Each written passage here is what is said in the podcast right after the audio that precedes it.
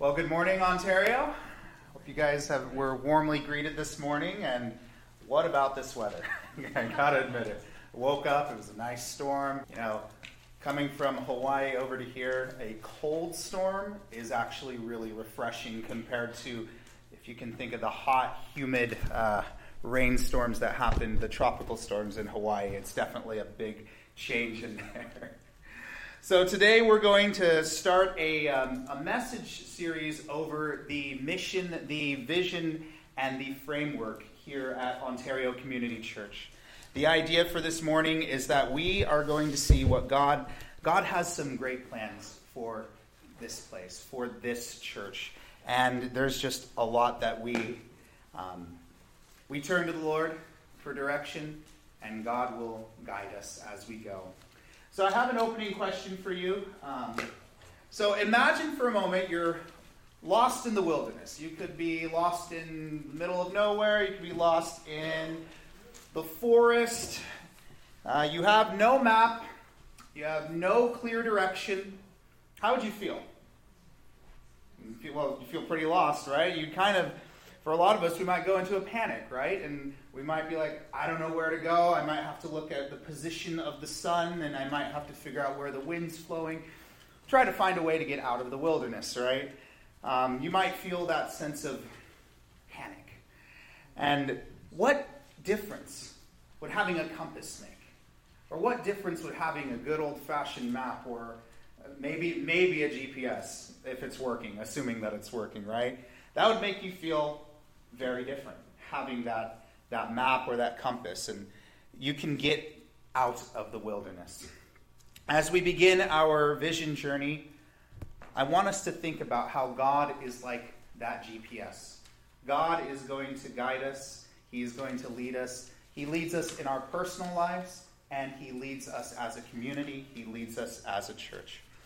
So, to start off, I want to show you one of my favorite Bible verses in regards to mission, vision, and direction from God. It's going to be on the screen here. It's going to be Proverbs chapter 29, verse 18. Many of you may know it. Um, it's that next slide. it says, Where there is no vision, the people perish. Now, the translation that I'm using is from the King James Version, not necessarily our ESV version. This particular translation, I believe, it, it really conveys this idea here. It's, it's a famous verse that it's talking about divine direction from God, from our Lord our God, when it comes to his people.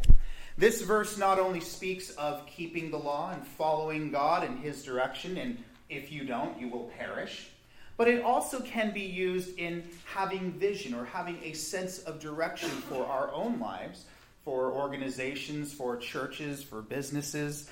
And it, it, it's, a very, it's a very encouraging verse that we need to have vision in our life.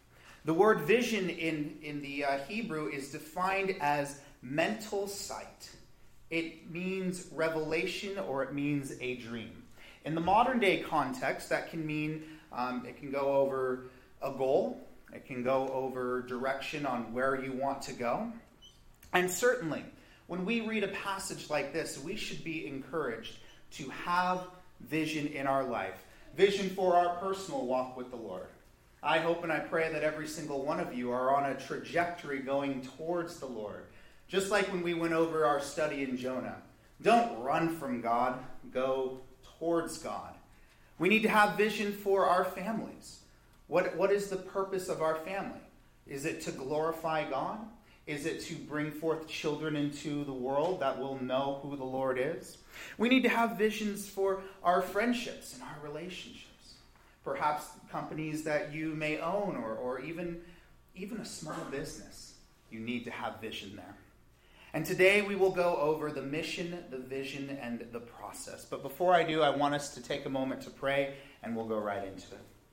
And so, Heavenly Father, we thank you for this time and this opportunity for us to gather together as we are going over the 3E process the mission, the vision, and the framework for our church, Ontario Community Church. We ask that our minds be open to you and your way, and that our hearts are open to live and love like you. You, God, are in control, and we wish to submit our intentions. We wish to submit our lives to you. And without you, God, we are nothing. But through you, we find new life. We find new identity. We find salvation that exists in Christ alone. We thank you so much once again for this time and this being able to come to this place and um, being shielded away from, from nature and the storms that's going on. You protect us. Um, lead us and guide us as you always have. You're always there for us. You are the constant in an ever changing world. And we say these things in Jesus Christ, the Son of the living God. We say this all together. Amen? Amen. Amen. So, years ago, I was working at a church that was located in the middle of a desert. And this church was uh, located in a former mili- a decommissioned military base. It, and sadly to say, the, the town in which this church was in was not thriving. In fact, what was happening was the infrastructure that once existed in the military base was crumbling. So you have this church that was located, it was doing well at the time, but the surrounding area was crumbling. You see, the church was not dead, and, but it wasn't in a location that it could effectively do ministry anymore.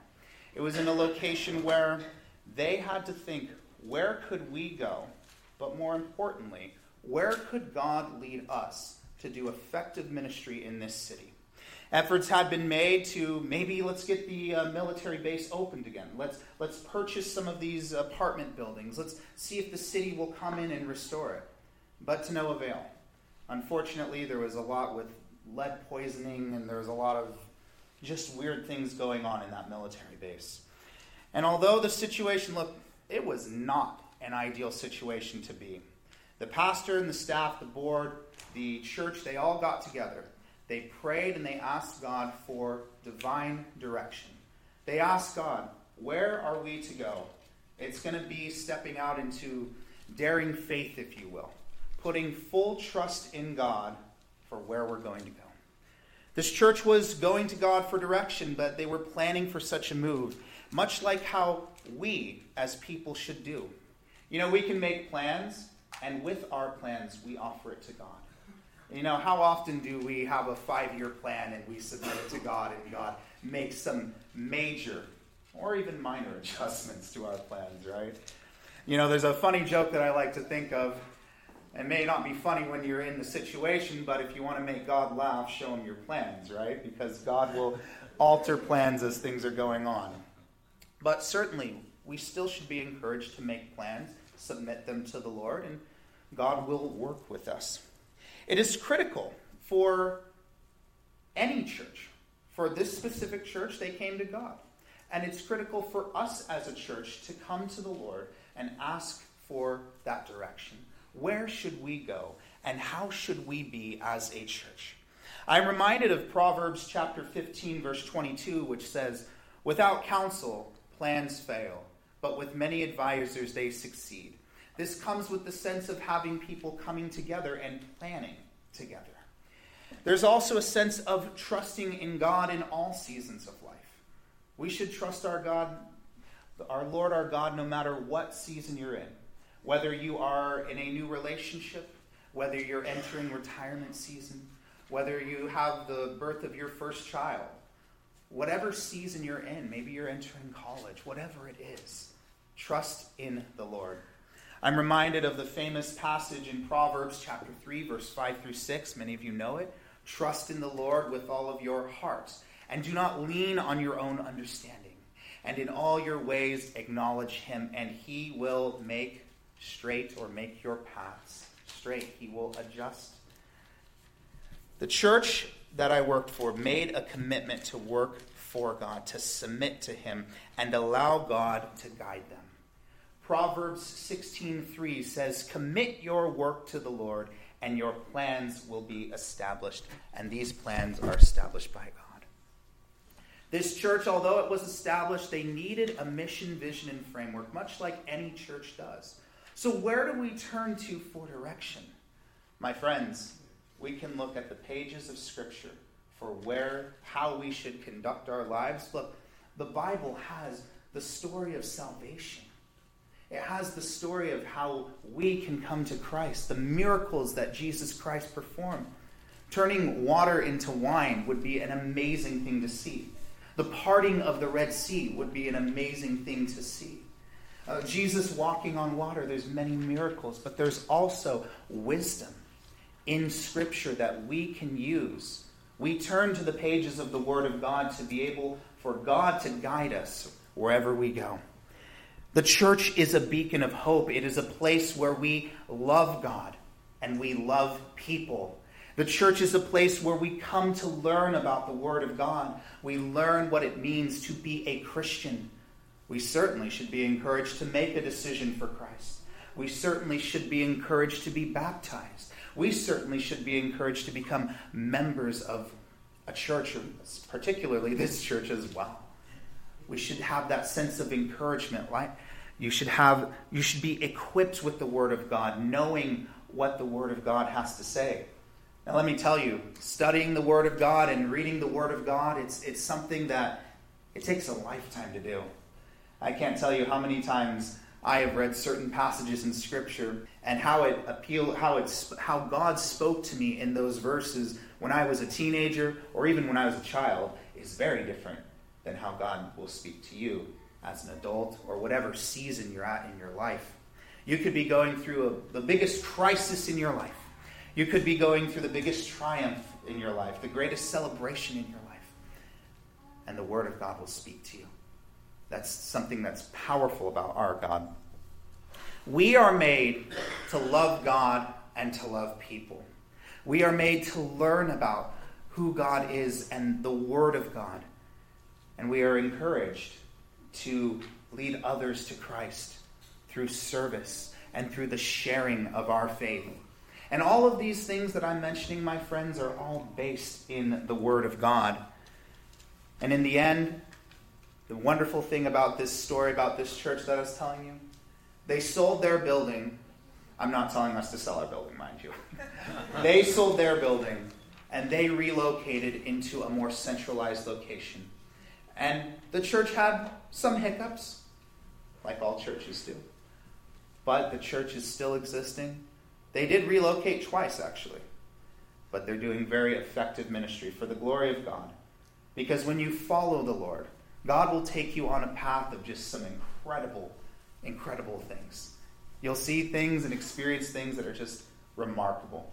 And for the context of this church that had existed for years, when the military base was thriving, when, when the military, military base was established, they were doing so well, but the time was to act. And the time was for them to move to another location to do that effective ministry. It was through working with this with that church and now working here that we use the Bible as a framework. So I'd like to introduce to you what's called the 3E pathway. It is the 3 E's stand for encourage, equip, and engage. So here is our vision statement Ontario Community Church, we are encouraging people, we are equipping people, and we are engaging lives for Christ. So, what does that mean? It means we are encouraging people to love God and to love people. My friends, that is probably one of the most important things for any church to have to learn to, to love God with all of your heart. There's the equipping. And this is very important, where we are equipped to know what it means to be a Christian. To make a decision for Christ is the most important step in your spiritual walk with the Lord. But it's the beginning, it's not the end. It's just like the word commencement when you graduate. It is the beginning, it's not the end. So when you be when you become a new believer in Christ, that is the beginning for you to grow in the faith. And as you grow, engage you engage the community. You engage people through service and through sharing in your faith. So I want to go over these three points. So we encourage people to love God and to love others. Like I said, this is the first and most important part. When we worship God, when we're singing songs, when we're praising the Lord, we are loving God. Look at the lyrics of what you're singing. What do they mean? What are they saying? These are songs that are really to get us to think and reflect on our lives, but more importantly, it is for us to intentionally focus on our Lord and our God and saying, Thank you, Lord. We praise you, Lord. We love you because you loved us first and foremost. Look, we don't have to come to the Lord as perfect people. We come in our current state. We, we can be going through trials and tribulations in our life. We could just be okay. But no matter what you are going through, you can still come to the Lord and say, Thank you, God, for this life that you've given to me. I thank God for every moment, every second, because look, time is so short here on this earth.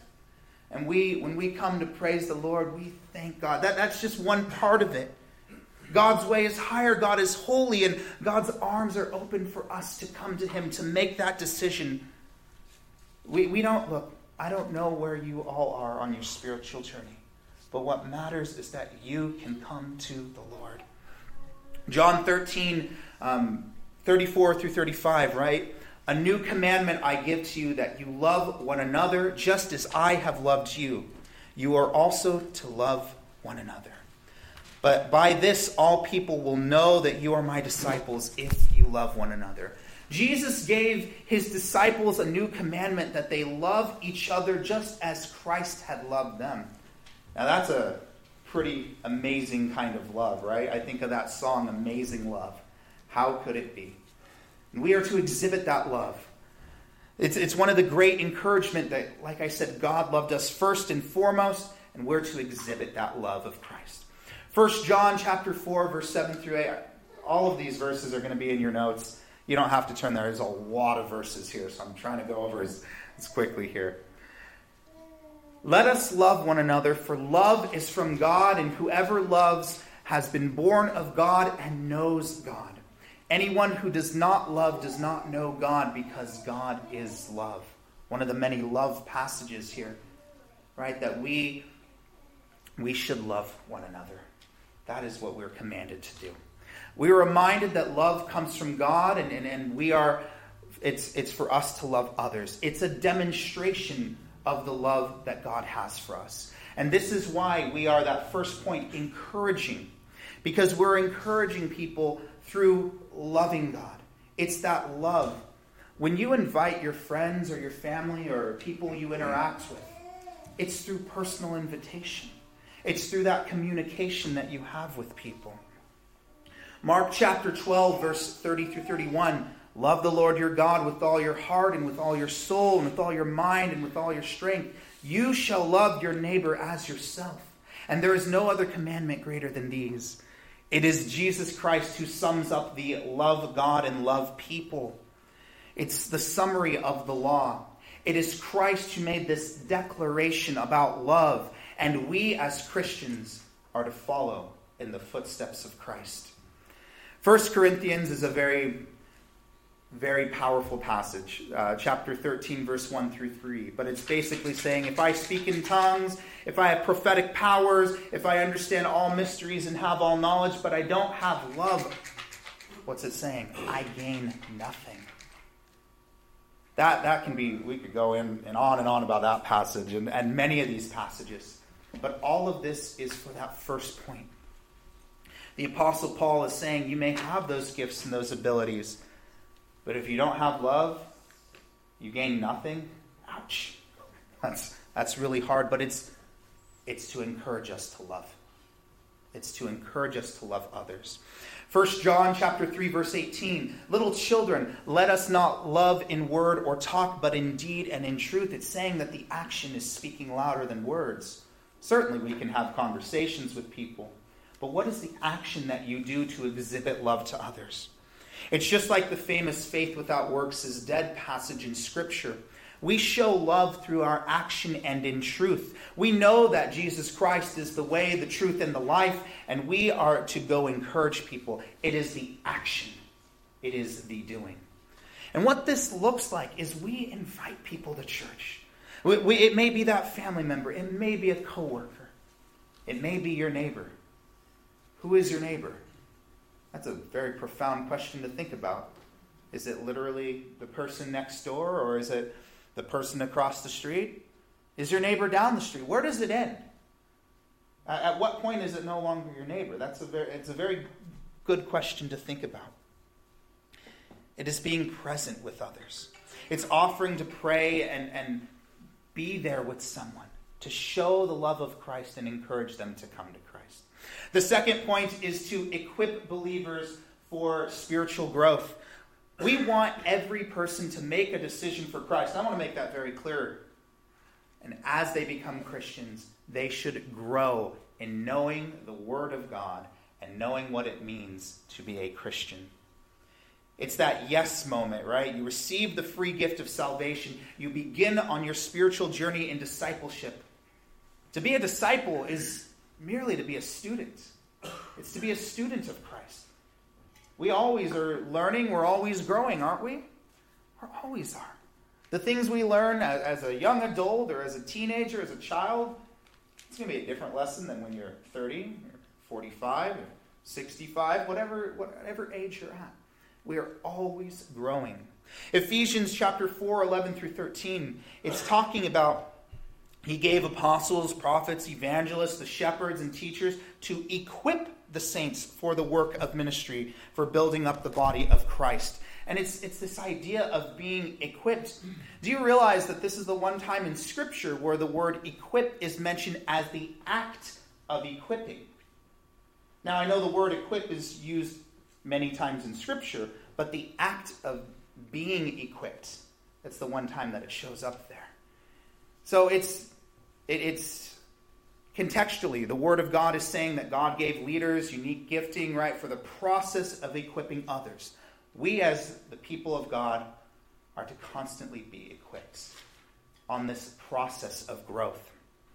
2 Timothy uh, 3.16, all scripture is breathed out by God. I love this verse. It's profitable for teaching and reproof, for correction, for training in righteousness. It's saying that God divinely inspired the Word of God, and we are to be equipped, right? We are to be prepared in this sense so that we can do every good work in the name of God. I cannot emphasize this enough. Look, we are not saved by works. No. We're saved by grace through faith. We are saved so that we can do good in the world. There is a profound difference between the two. How many other faiths make the opposite argument? You must do to be saved? No. It's already been done by Jesus Christ dying on the cross. I want to make that very clear. Jesus died on the cross for us. And because he died on the cross for it, that should be encouragement to go out into the world and to do good in the name of Christ. Hebrews 5, uh, chapter, um, chapter 5, verse 11 through 14. It, we can go on and on, but it, it's say it, about this verse, but it's saying you need milk, not solid food, for everyone who lives on milk. He's talking about people in the church who need to go back to milk. But the idea, just like in 1 Peter chapter 2, verse 2, like newborn infants, they long for pure spiritual milk. I'm, I'm mentioning the milk passages, if you will, right? As babies, do you give a newborn baby a nice juicy steak? I mean, no. If you do, I think you got to rethink how you're feeding your newborn baby here, you know? You give them a bottle, you give them milk, right? And that milk is nourishing them as they're growing, right? And then there comes a point where your child is like, I'm done with the bottle. I want to try mac and cheese. I would know nothing about this, you know? Not that my kids have mac and cheese all the time, not that that's one of their favorite foods. The idea is that we all start out just as infants who are drinking spiritual milk. Well, eventually there comes a point where we no longer need milk. And we start going into First Peter. It's saying you may grow up, right? Or, or in Hebrews here, Milk is for unskilled. Um, solid food is for the mature, who have their powers of discernment trained, trained by constant practice to distinguish good from evil. It's a process that we grow. We start learning more about our faith and we become mature adults. I, I, I can't, I, look, I don't mean to be critical of anyone when I'm saying this, but certainly I feel there's a problem that a lot of churches they don't train their people. We need to go in the Word of God. We need to go deep and, and learn the more intricacies of Jesus Christ, or, or to learn about wisdom literature, or we need to learn about the minor prophets. It's just like why we went over the whole eight week series on Jonah. There are a lot of things that when you first read that, you don't really get. That's why we go in depth. That's why we have Bible studies. It's to help us grow on the process. And certainly here, we're not just going to have milk. I, I, really hope that you guys can have an asparagus or, or maybe some watermelon or some steak, some mac and cheese or, or, potatoes and gravy, a variety of foods, if you will. Okay, I know we can think of, well, what is a watermelon, Patrick? I don't know what the spiritual truth of watermelon is. The point is, though, we are to go deeper in the Word of God and we are to grow. And finally, we have to understand that to be a disciple, it's to be a student, it's a lifelong process. There's no end. However, there is a trajectory that we see that people are growing in their faith. It's just like in Sunday school, right?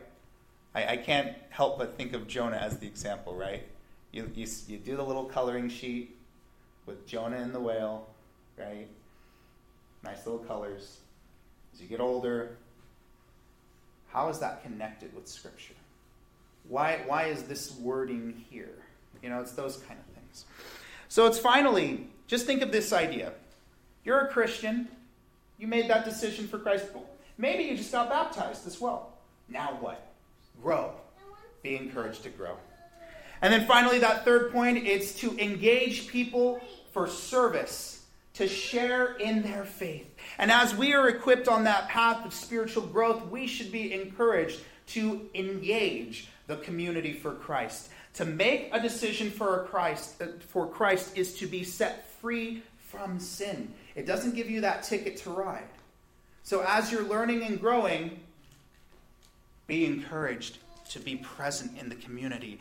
Be encouraged to share in your faith. Look, I know there's a lot of people out there that are like, well, look, I don't have a crazy testimony story where I was on the streets and I was doing drugs and I turned around for Christ. You don't have to. You know what's the most encouraging thing that you can do if you if you don't have a crazy testimony story? It's just being present with someone. It's just being there for people.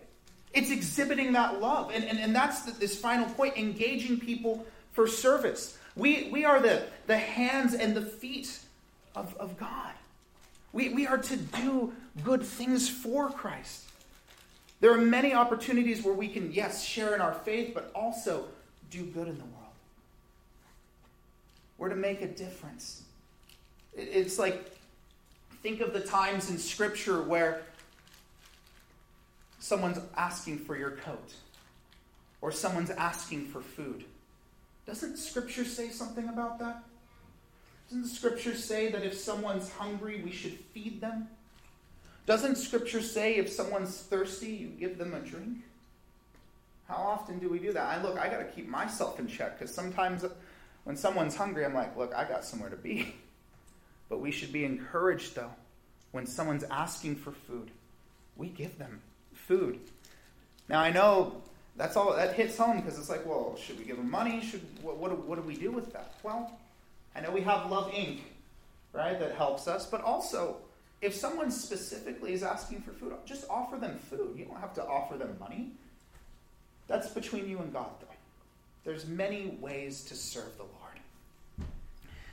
We should be engaged in our community by serving with our time, with our talent and treasure. Matthew chapter 28, verse 19 and 20 says, To go and make disciples of all nations, baptizing them in the name of the Father and the Son and the Holy Spirit teaching them to observe all that I have commanded you. And behold, I'm going to be with you. It's the Great Commission. We are told to make disciples, to make students, if you will, of all nations. I love how that, that's the, the definition of disciple is a student because you're always learning from God.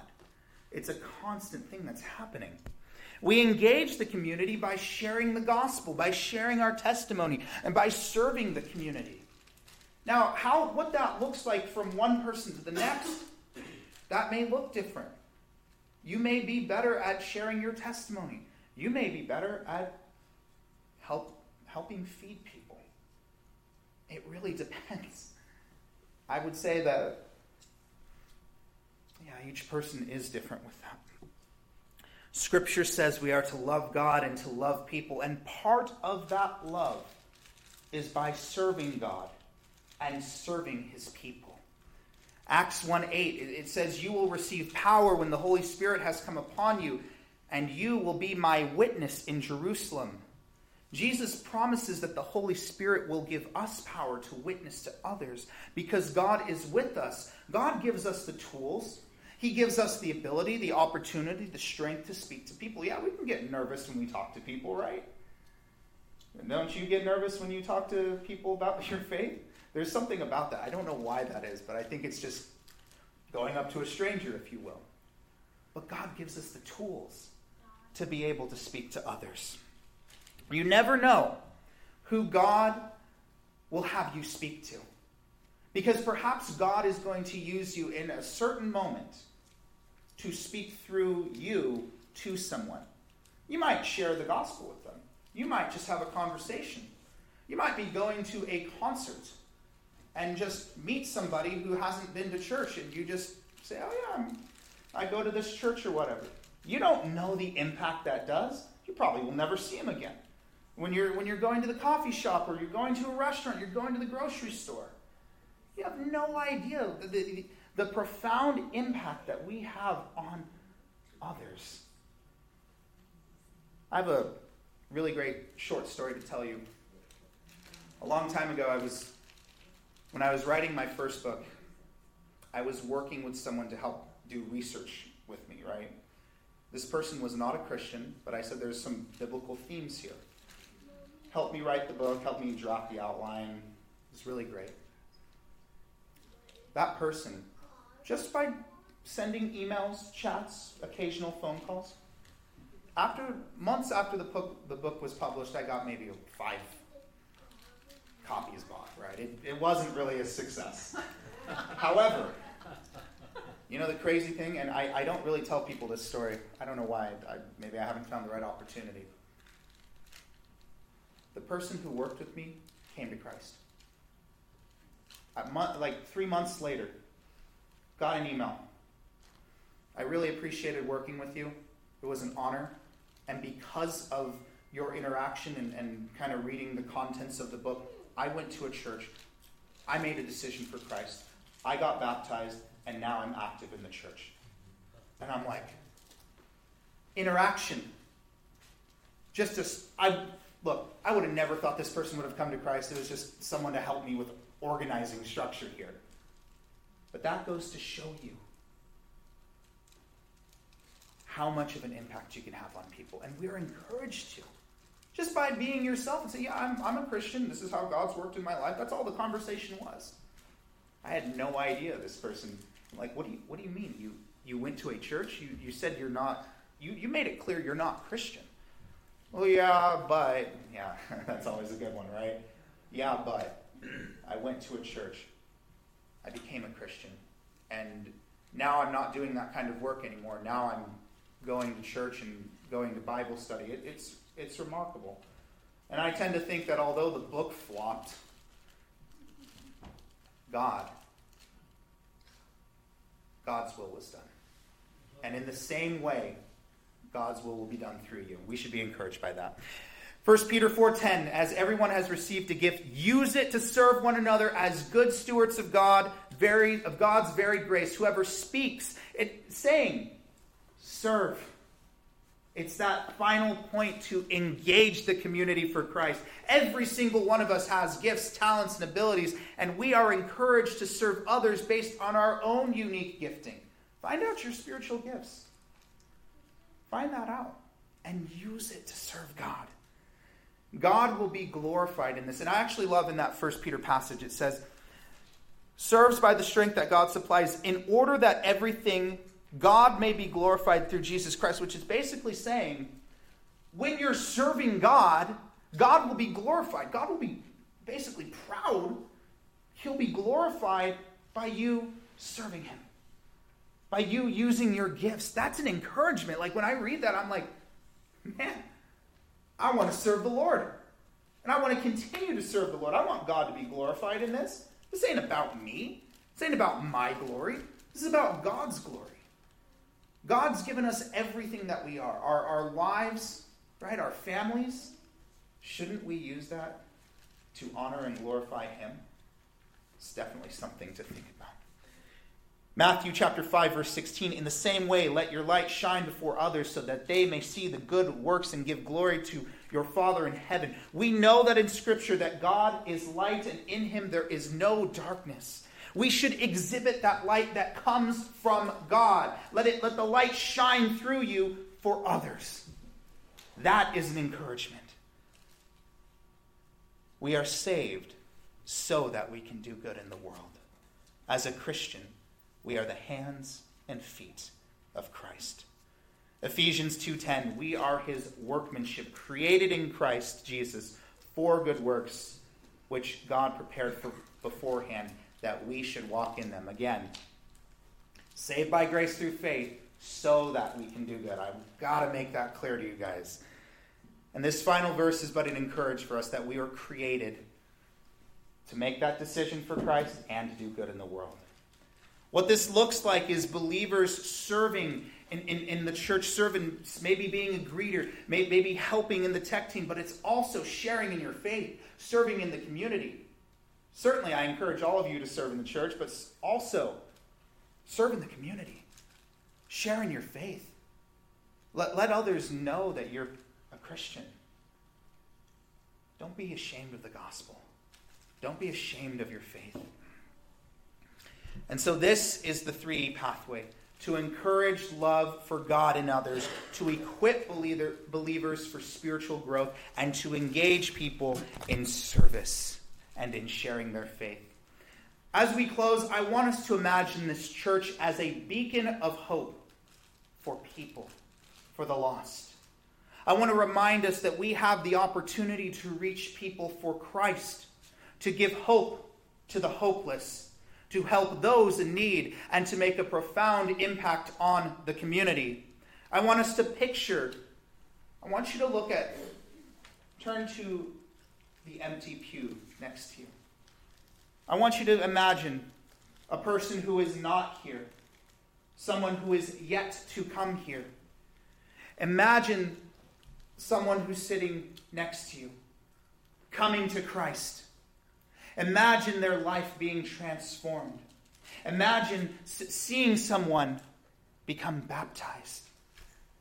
Imagine seeing someone growing in their faith where they're learning Jesus died for me. You know, my son, my son Aaron, my firstborn, he's not old enough to fully understand. But I know one time we went to a Good Friday service. And right at the end of that, He's in the car. He said, Jesus died. I said, it makes me tear up a little bit here, but that's right. Jesus died. And I, it, that made an impression on him. And I think that's, I, and I hope that'll be with him for the rest of his life. Imagine lives being transformed just like it could be a child, could be an older person. With us being a church that has a clear vision for Christ, we will be an effective church that will grow in a healthy way. You see, I want this church to grow not necessarily in numbers. Numbers are good, but health is better. To have a healthy church that is sold out for Christ, that loves God, that worships and praises the Lord, that is growing in that constant state of being equipped and engages. Engages in the community for Christ. So, with that, let's pray. Father God, we thank you for this time and this opportunity to come together to worship you, to praise you, to pray to you, and to be motivated to act, to be inspired to learn as you call us to serve. We pray that this church will be a beacon of hope for those who are lost, that they may come to you. May they be restored in you. May they be on that path to grow in you. May we be an encouraging church to love you and to love others. May we be an equipping church to equip people to grow and mature in you. May we be an engaging church to engage people and the community in your holy name. We ask that you are with us as we are preparing for our time of communion before we leave this place. We ask that you're with us. Inspire us and motivate us to be with us now and forever. It is in Jesus' name that we pray. We all say together, Amen. Amen.